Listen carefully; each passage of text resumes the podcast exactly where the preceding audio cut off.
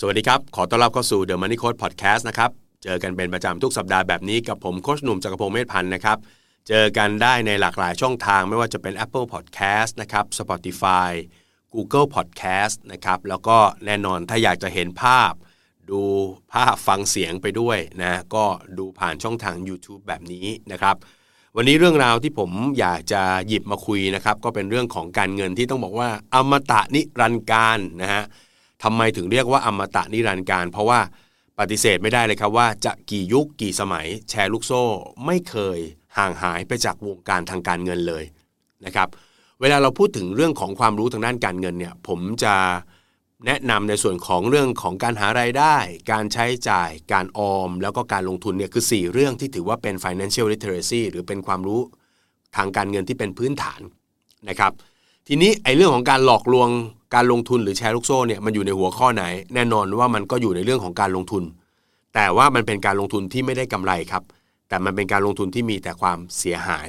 นะครับอ่าเพราะฉะนั้นอันนี้ก็เป็นอีกหนึ่งแขนงของความรู้ทางด้านการเงินนั่นก็คือ การป้องกันตัวเองจากศาสตร์มืดนะนะครับศาสตร์มืดทางการเงินนะก็คือเรื่องแชร์ลูกโซ่นั่นเองนะครับ ก่อนที่จะลงไปในรายละเอียดนะครับเรามาทำความรู้จักกันก่อนดีกว่าว่าแชร์ลูกโซ่คืออะไรนะครับวันนี้เนี่ยได้คุยกันเต็มๆก็อยากจะเล่าให้ฟังแบบนี้ แชร์ลูกโซ่เนี่ยนะครับก็คือวิธีการระดมทุนนะหรือวิธีการแหมจะเรียกว่าเป็นการหลอกลวงรูปแบบหนึ่งแล้วกันนะครับ ซึ่งจะมีการเชื้อเชิญให้คนมาระดมทุน โดยมีกลไกสำคัญก็คือการระดมทุนตรงนี้เนี่ยก็จะมีการอ้างถึงผลตอบแทนนะครับ ว่าจะมีการ จ่ายผลตอบแทนให้กับผู้ที่มาลงทุน หรือผู้ที่มารวมทุนกัน โดยรูปแบบก็จะใช้วิธีการเอาเงินของคนที่เข้ามาใหม่ หมุนเวียนไปจ่ายคนที่เข้ามาก่อนนะครับ เอาเงินคนใหม่ หมุนเวียนมาจ่ายคนที่เข้ามาก่อน แล้วก็เลี้ยงวงแชร์ลูกโซ่ตัวนี้ให้มันใหญ่โตขึ้นเรื่อยๆเรื่อยๆเรื่อยๆจนได้เงินมากนะในระดับที่เขาพอใจเขาก็ ปิดโครงการ ปิดกิจการ ปิดไอ้วงแชร์ลูกโซ่ตัวนี้ แล้วก็หอบเงินหนีไป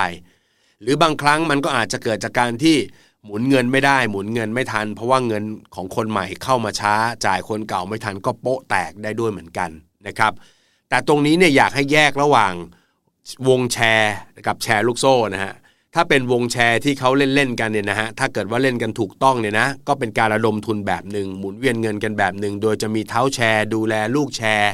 มีการประมูลแชร์นะครับเพื่อจะเอาวงเงินตรงเนี้ยไปใช้จ่ายใช้สอยอะไรต่างๆ โดยมีการจ่ายดอกเบี้ย มีการกำกับดอกเบี้ย มีรอบกันชัดเจนนะครับไอ้แบบนั้นก็เป็นแชร์นะครับตามพระราชบัญญัติแชร์ที่ถูกกฎหมายไป แต่ไอ้แชร์ลูกโซ่ตรงนี้ไม่ใช่ มันจะเป็นลักษณะของการหลอกลวงหรือชวนกันไปลงทุน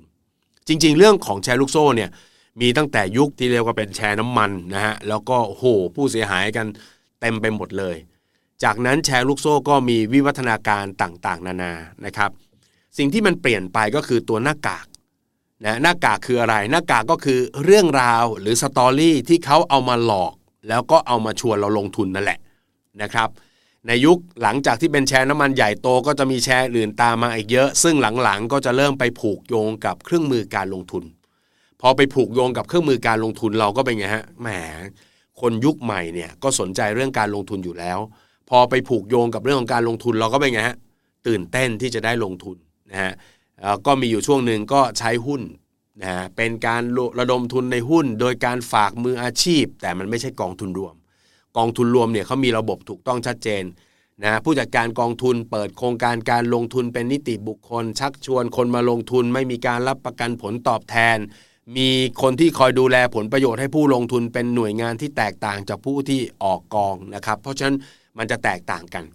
นะหุ้นก็มา forex ก็มานะครับ ล่าสุดก็มาเป็นหุ้นต่างประเทศ มาเป็นคริปโตเคอเรนซีสินทรัพย์ดิจิทัลต่าง ๆ เห็นไหมฮะ หน้าตาข้างหน้าเนี่ยก็เปลี่ยนแปลงไป แต่ข้างหลังกลไกก็คือเหมือนเดิมครับ ก็คือหลอกลวงพวกเราไปลงทุนนะครับ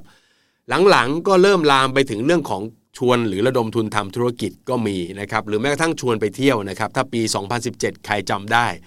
จะมีทัวร์อันหนึ่งฮะเป็นการระดมทุน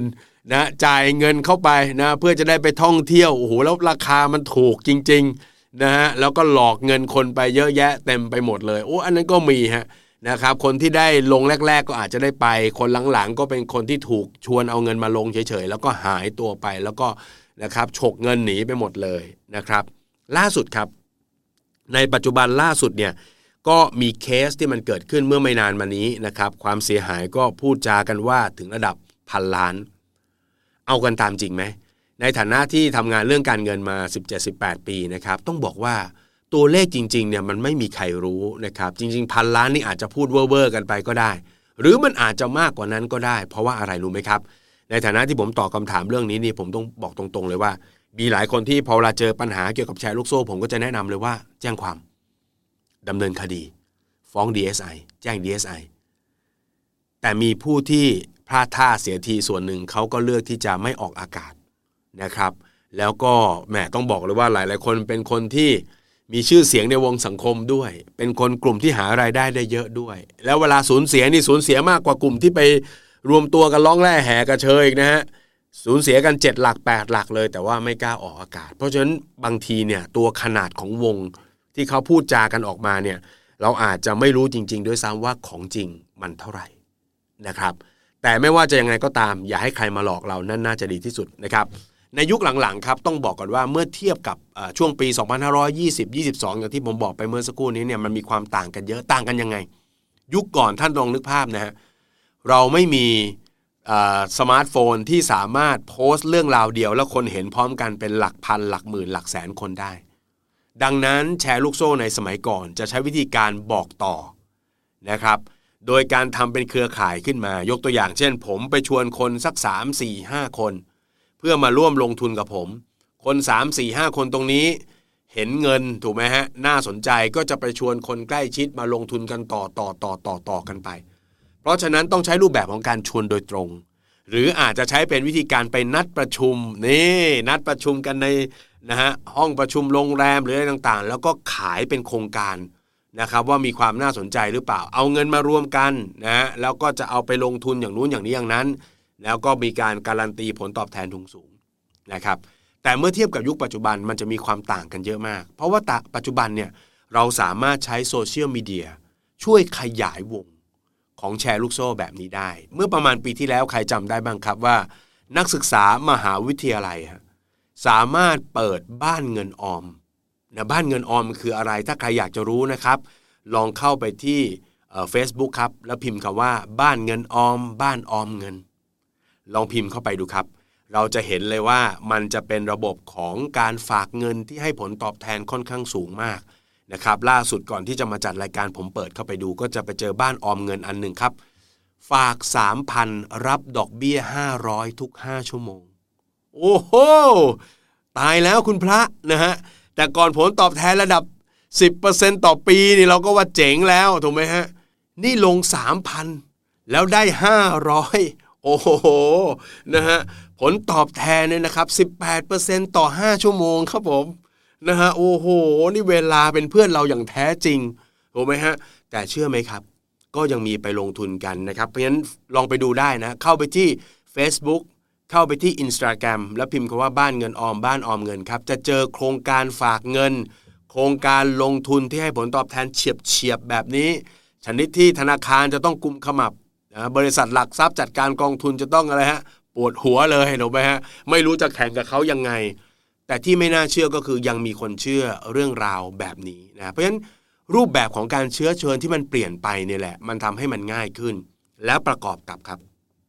ประกอบกับการที่หลายๆคนไม่รู้จักไม่เข้าใจคำว่าการลงทุนอย่างแท้จริง ไม่ทราบว่าการลงทุนจริงๆเนี่ยมันจะชวนหรือทำให้เราได้ผลตอบแทนประมาณเท่าไหร่นะครับ อย่างในเคสล่าสุดนี้นะครับเป็นเคสของการรับจ้างฝากเทรด ฝากลงทุนให้ วิธีการก็ง่าย ๆครับ คนคนหนึ่งแสดงตัวเป็นนักลงทุน ถ้าเกิดว่าเขาเป็นดารา เขาเกิดเป็นกูรูเหมือนมันนี่โค้ดเนี่ย หรือว่าอาจจะเป็นคนที่เป็นยูทูบเบอร์อยู่แล้ว ก็คือมีต้นทุนทางสังคมอยู่แล้ว ก็คือมีคนรู้จัก มีคนเชื่อถือ คนพวกนี้จะแปลงตัวเร็วมากนะฮะอาจจะเป็นยูทูบเบอร์มาก่อน แล้วก็เริ่มกลายเป็นผู้แนะนำเป็นผู้ชวนคุย พูดคุยเรื่องการลงทุนคนก็จะสนใจนะครับด้วยความที่ติดตามอยู่แล้ว คือบ้านเราเนี่ยผมต้องบอกอย่างนี้ รักใครชอบใครเชียร์ใครเนี่ยคนนั้นถูกหมด คนนั้นดีหมด คนนั้นใช่หมด ซึ่งเป็นเรื่องที่อันตรายมากนะครับจำไว้เลยในโลกการลงทุนคาว่าเหมาเนี่ยโคตรน่ากลัวเลย อย่าไปเหมานะครับในเคสนี้ฮะก็เริ่มสอนแนะนำการลงทุน คนก็มาเชื่อคนก็มาติดตาม จากนั้นแทบจะเป็นแพทเทิร์นเดียวกัน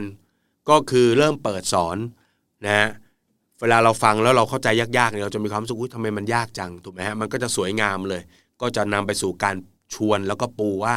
ถ้าอย่างนั้นเอาเงินมาฝากเขาลงทุนสิ แล้วก็จะมีการรับประกันการันตี หรือพูดอะไรต่างๆ ก็ตามที่เป็นลักษณะของแชร์ลูกโซ่ ซึ่งเดี๋ยวผมจะบอกให้ฟัง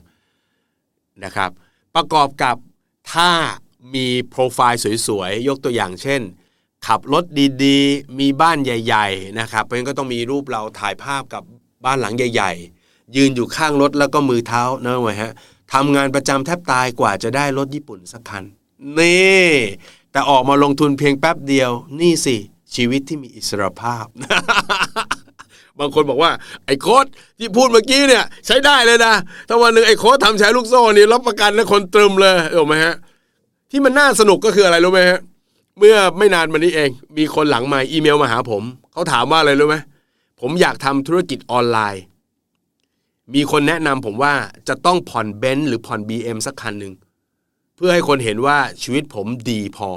แล้วคนคนนั้นจะได้มาสมัครมาร่วมธุรกิจมาร่วมกิจกรรมอะไรกับผม โอ้โห อันนี้น่ากลัวมากนะครับนะเพราะฉะนั้นเคสนี้ก็เป็นการรับจ้างเทรด แล้วก็เข้าอีรอบเดิมครับเข้าอีรอบเดิมก็คือ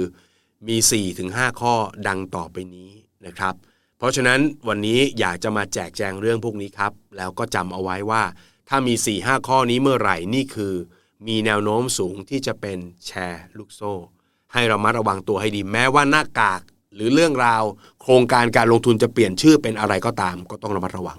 5 ข้อนั้นมีอะไรบ้างครับ 1. ครับ โครงการการลงทุนที่เขามาเชื้อเชิญ มาชี้ชวนเราเนี่ยเป็นโครงการการลงทุนที่การันตีผลตอบแทน แบบไม่มีความเสี่ยงไปทีละคำนะฮะจำคำนี้ไว้การลงทุนเนี่ยมันไม่มีใครการันตีผลตอบแทนให้กันได้ เรามาดูการลงทุนที่มันถูกต้องตรงไปตรงมา อย่างเช่น กองทุนรวมในบ้านเรา หรือจะกองทุนรวมต่างประเทศ เวลาขายกองทุนให้คนเข้ามาซื้อลงทุนกัน มันไม่มีคำรับประกันหรือการันตีว่าจะได้ผลตอบแทน เท่านั้นเท่านี้ได้แน่ ๆ มันไม่มี เพราะการลงทุนจะไม่มีการการันตีและการรับประกันผลตอบแทนใด ๆ โอเคไหมฮะนี่คือเรื่องที่มีความสำคัญมากเพราะฉะนั้นถ้าได้ยินคาว่าการันตีได้แน่ ๆ แล้วบวกกับข้างหลังคือไม่มีความเสี่ยง คือเงินพี่ไม่หายพี่มีแต่ได้ ชีวิตพี่จะมีแต่ได้รู้ไหมฮะอ่าอันนี้คืออันที่หนึ่งต้องระมัดระวังนะฮะการันตีผลตอบแทนแบบไม่มีความเสี่ยง อันที่สองครับ ให้ไปดูที่ตัวผลตอบแทนที่เขาการันตี ตัวผลตอบแทนที่เขาการันตีเนี่ยถ้ารวมเบ็ดเสร็จแล้วต่อปีคิดเป็นกี่เปอร์เซ็นต์ เมื่อเทียบกับการลงทุนที่มันเป็นไปได้ การลงทุนที่เป็นไปได้คืออะไรครับ การลงทุนที่เป็นไปได้เนี่ยนะครับถ้าเอาการลงทุนในตลาดหุ้น นะฮะนี่ผมพูดถึงการลงทุนแบบทั่วไปปกตินะไม่เอาเซียนนะถ้าเซียนก็อาจจะได้เยอะกว่านี้แต่เอาทั่วๆไปคือ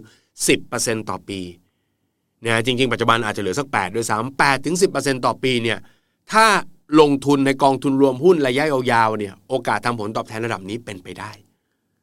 เพราะฉะนั้นเราเอาตัวเลข 10%มาเป็นตัวจับก็ได้ ถ้าเอาสิบเปอร์เซ็นมาเทียบกับเขาอย่างเมื่อกี้ออมสามพัน ได้ห้าร้อยบาททุกห้าชั่วโมงสิบแปดเปอร์เซ็นต่อห้าชั่วโมงนะโอ้วันหนึ่งยี่สิบสี่ชั่วโมงนะฮะนี่ไกลเลยถูกไหมนี่แค่ห้าชั่วโมงได้สิบแปดเปอร์เซ็นเพราะฉะนั้น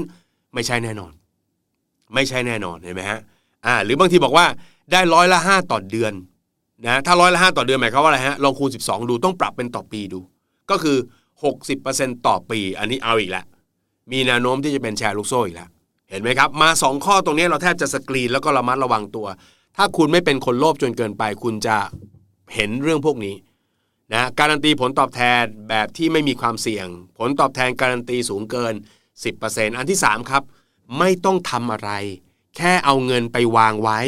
ถูกไหมฮะ แล้วก็ได้ผลตอบแทนตามที่ว่า ยิ่งเติมเงิน ยิ่งได้เงินเยอะนะครับ ยิ่งลงเยอะยิ่งได้มากนะครับอ่าแต่ที่มันที่มันเห็นชัดๆก็คือเราไม่ต้องทำอะไรเลยครับ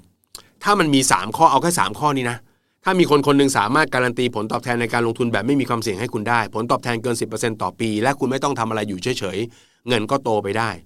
นะครับ ผมแนะนำให้ชวนเขามาเป็นนายกรัฐมนตรี ให้เขามาเป็นนายกรัฐมนตรีนะครับเขาจะได้ดูแลปากท้องของพวกเรา ชีวิตน่าจะดีฮะชีวิตน่าจะดีโอเคไหมเพราะฉะนั้นมันไม่ใช่แน่นอนนะอันที่สี่ครับรูปแบบของการสร้างรายได้ในโครงการไม่มีความชัดเจน ความหมายคืออะไร เวลาเราจะเอาเงินไปลงทุนในอะไรเนี่ยครับเราต้องรู้นะครับว่า ถ้าเขาจะมีเงินปันผลมาให้เรา จะมีผลตอบแทนมาให้เราได้ สิ่งที่มันจะต้องมีก็คือ ตัวโครงการการลงทุนนั้น มันจะต้องมีวิธีการสร้างมูลค่าเพิ่ม หรือสร้างเงินปันผลออกมาคำถามคือ เรารู้เราเข้าใจเราตรวจสอบเป็นไหมนะครับอ่านี่เป็นเรื่องที่มีความสำคัญ ยกตัวอย่างเช่น ถ้าเขาจะปันผลคุณได้5%ทุกเดือน แสดงว่าเขาต้องมีผลตอบแทนที่มากกว่า 5%ทุกเดือนคำถามคือคุณรู้ไหมคุณจะเอาเงินไปใส่ให้เขาอะเขาเอาเงินไปทำอะไรฮะเอาไปลงทุนอะไร และไอการลงทุนนั้นอย่าอย่าไปฟังเขาบอกอย่างเดียวอ๋อก็เอาไปลงทุนในคริปโตเขาคริปโตตัวอะไรฮะขอดูบัญชีเขาได้ไหมฮะถ้าเขาเป็นโครงการการลงทุนอย่างเช่นกองทุนรวมเขาต้องเปิดบัญชีให้เราดูได้ ว่าเขาเอาเงินไปใส่หุ้นตัวไหนบ้าง หุ้นแต่ละตัวมันจะขาดทุนกำไรเท่าไหร่นะเวลาเราลงทุนมันก็มีทั้งกำไรขาดทุนถูกไหมเราก็จะเห็นว่าอ๋อ แกเอาเงินฉันไปขาดทุนเพราะอย่างนี้ แกเอาเงินฉันไปกำไรเพราะอย่างนี้ เพราะฉะนั้นถ้ามันไม่มีอะไรให้เลย ตรวจสอบอะไรก็ไม่ได้นะครับ อันนี้ก็มีโอกาสหรือมีแนวโน้ม อันนี้อยากให้เรามาระวังนิดนึงนะครับ อีกรูปแบบหนึ่งที่นอกเหนือจากการรับจ้างเทรดรับจ้างลงทุน โดยการวางตนเป็นกูรู แล้วก็รับเงินของทุกคนมา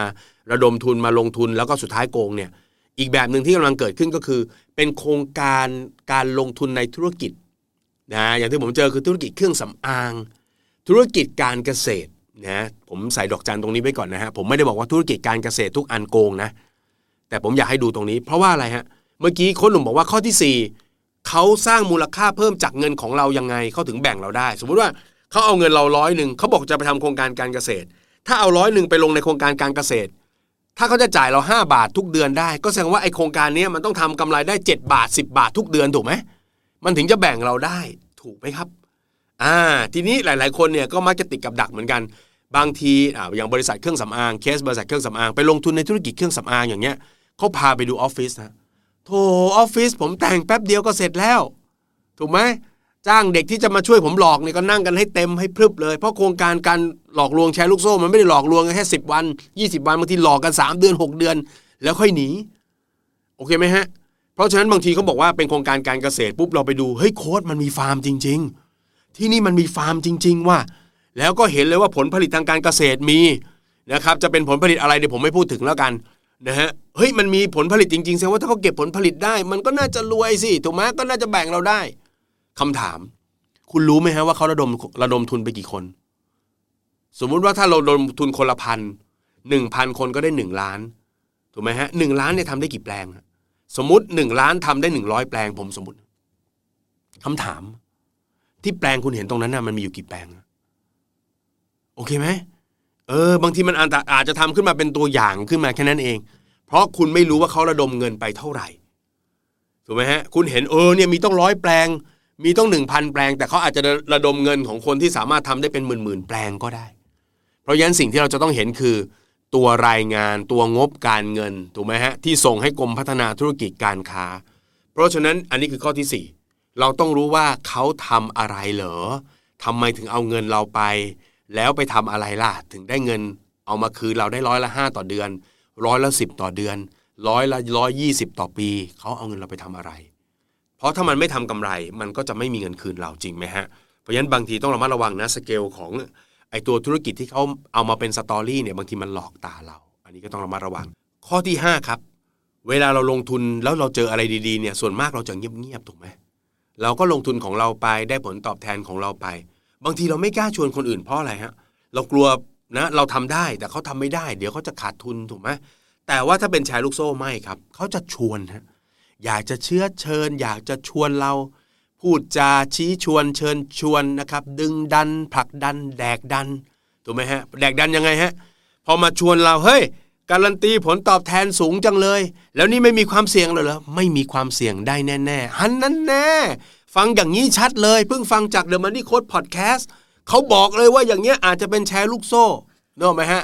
แดกดันคืออะไรฮะ บอกเขาไปเลย สวนกลับมาเลย ถ้าฟังไอ้โคตรหนุ่มมาก ก็จนต่อไปเถอะมึง นั่นแน่ทำไมต้องโกรธนะฮะชวนคนอื่นเขารวยแล้วเขาไม่อยากจะรวยด้วยทำไมต้องโกรธจริงไหม นี่ผมพูดกันแบบตรงไปตรงมา เพราะฉะนั้นวันนี้นะฮะอยากจะบอกเลยครับ 5 ข้อนี้จำให้ขึ้นใจ เพราะว่าโค้ดหนุ่มตอบคำถามไม่ไหวแล้วฮะเคสหนึ่งที่เพิ่งเจอเมื่อเช้านี้เลยนะครับ ก็มีส่งคำถามเข้ามานะมีการจ้างให้เขาเทรดแหละ จะเรียกว่าจ้างดีไหมก็คือส่งเงินทั้งก้อนไปให้เขาไม่น้อยฮะห้าแสนเขาเขียนในสัญญาไว้นะครับ โค้ดเขาบอกว่าถ้าลงทุนแล้วขาดทุนนะ ก็จะคืนเงินให้เต็มจำนวนเน่แต่ถ้ากำไรขอส่วนแบ่ง อันนั้นแน่ผมฟังแล้วมันก็โอเค ในมุมหนึงเนี่ยนะฮะมันก็คือการเอาเงินคุณไปเสี่ยงแบบฟรีๆเลยครับนะเขาอาจจะมั่นใจในตัวเองนะครับ แล้วก็มาเทรดให้คุณก็ได้ แต่ลองคุณคุณลองคิดดูสิฮะเงินของคุณนะขาดทุนคุณรับนะกำไรเป็นไงฮะเขาได้ด้วย แต่เขาเขียนไว้นะครับ โค้ดว่าเดี๋ยวเขาจะคืนถูกไหมฮะถ้าเกิดขาดทุนเขาคืน ที่ผมอยากจะบอกคือไอ้สัญญาแบบนี้ผมไม่ได้เจอครั้งแรกครับ ผมตอบคำถามเป็น 10บสเคสแล้วครับ แล้วจะมาถามผมอีกทีตอนไหนรู้ไหมฮะ ตอนที่สัญญานี้ หาตัวคนที่ทำสัญญาด้วยไม่ได้ เขาเอาเงินเราไปแล้ว ไม่รู้จะแจ้งความใคร ไม่รู้จะฟ้องใครนะครับ เพราะฉะนั้นย้ำกันอีกครั้งหนึ่งนะครับ เรื่องของแชร์ลูกโซ่ มันอาจจะเปลี่ยนหน้าตานะครับ จากแชร์น้ำมัน แชร์ชาร์เตอร์ แชร์หุ้น แชร์ทัวร์ต่างประเทศ แชร์ธุรกิจนะเครื่องสำอางแชร์ธุรกิจการเกษตร แชร์หุ้นต่างประเทศ แชร์ forex แชร์ทองคำแชร์คริปโตนะแชร์กูรูรับจ้างเทรดมันจะมีชื่ออีกร้อยแปดไปตลอดแบบนี้ ภายใต้หน้ากากที่แตกต่างกัน 5 เรื่องที่เป็นข้อควรระวังครับ การันตีผลตอบแทนแบบไม่มีความเสี่ยง ผลตอบแทนที่การันตีเกิน 10%ต่อปี ไม่รู้ว่าทำอะไรแค่อยู่เฉยๆก็ได้สตางค์ไม่ต้องทำอะไรเลยนะครับ รูปแบบการสร้างผลตอบแทนไม่ชัด หรือตรวจสอบยืนยันไม่ได้ ไม่มีหน่วยงานดูแล รับประกันจากหน่วยงานภาครัฐ และสุดท้ายครับผู้จาเชื้อเชิญนะครับ เร่งให้ตัดสินใจ เร่งชวนลงทุนกับเขา ถ้ามี 5 ข้อนี้นะครับ ก็เบาได้เบานะครับ อย่าไปยุ่งนะครับ อ่าทีนี้สำหรับคนที่กำลังฟังอยู่ไอ้โค้ดมาช้า โดนไปแล้วนะจะทำได้อย่างไรบ้างนะครับอ่าก็บอกว่ามีช่องทางในการติดต่อมากมายนะครับ ไม่ว่าจะเป็นศูนย์รับแจ้งนะครับ เรื่องของการเงินนอกระบบนะของกระทรวงการคลังนะครับ โทร 1359เอ่อหรือจะแจ้ง DSI เลยดีนะครับ DSI ก็ 1202 นะครับ ถ้าเป็นกรตครับ 1207 นะครับแล้วก็ศูนย์คุ้มครองผู้ใช้บริการทางการเงิน 1213 ผมก็พูดได้แค่ว่าทำได้แค่แจ้งแหละครับ เพราะสุดท้ายโอกาสที่คุณจะได้เงินคืนนั้นไม่ง่ายเลยนะครับ ทางที่ดีที่สุดอย่าเอาตัวเราไปเป็นเหยื่อเขานั่นคือดีและยอดเยี่ยมที่สุดจำไว้นะครับ สมการแห่งความชิบหาย ผมขอพูดใช้สมการนี้ปิดท้ายพอดแคสต์ในตอนนี้นะครับ ไม่รู้ ลงทุนในสิ่งที่ตัวเองไม่รู้จักไม่เข้าใจมันเป็นอย่างดี ไม่รู้บวกโลภมองแต่ผลตอบแทนไม่มองเรื่องของความเสี่ยง การลงทุนเป็นเหรียญสองด้าน มันมีความเสี่ยงควบคู่ไปกับโอกาสเสมอ และสุดท้ายมักง่าย มองเรื่องของการลงทุนเป็นเรื่องง่าย ๆ แค่เอาเงินไปวางไว้ที่หนึ่งแล้วก็สวดภาวนา แล้วเดี๋ยวมันจะเพิ่ม มันไม่ได้ทำอย่างนั้น การลงทุนมีเรื่องของความเข้าใจในการลงทุน ความเข้าใจตัวเอง แผนการที่ชัดเจน การติดตามการประเมินผล ถ้าจะรู้เรื่องการลงทุนต้องศึกษา ไม่รู้บวกโลภบวกมักง่าย เท่ากับชิปหายนะครับ นี่คือ The Money Code Podcast ในตอนนี้นะครับ ก็ไม่เคยหมดครับ แต่โค้ชหนุ่มก็ยินดีที่จะตอบทุก ๆ ครั้ง แล้วยินดีที่จะบอกทุก ๆ ครั้ง แต่ก็หวังว่าพอดแคสต์ในตอนนี้จะเป็นเหมือนภูมิคุ้มกันทางการเงิน ให้กับคนไทยทุกๆ คนนะครับ ให้ให้เราไปติดกับดัก เงินหามาก็ด้วยความยากลำบาก แลกเวลา แลกกำลังกาย แลกความรู้ความสามารถ ได้เงินมาเราก็ต้องอดออม อุตสาห์อดออม ไม่กินไม่ใช้ ยับยั้งชั่งใจไม่ใช้ในสิ่งที่เราอยากจะใช้ในช่วงเวลานั้น เพื่อให้เหลือเป็นเงินออม แล้วสุดท้ายทำไมถึงเอาเงินออมของเรา ให้ใครเขามาหลอก ให้ใครเขามาโกง ให้ใครเขามาหากิน บนการทำงานของเราบนความยากลำบากของเราอีกจำไว้นะครับ รวยเร็วเป็นไปได้ รวยง่าย ๆ ไม่มีครับ แล้วพบกันใหม่ในตอนหน้านะครับ ขอบคุณทุกคนสำหรับการติดตามครับ สวัสดีครับ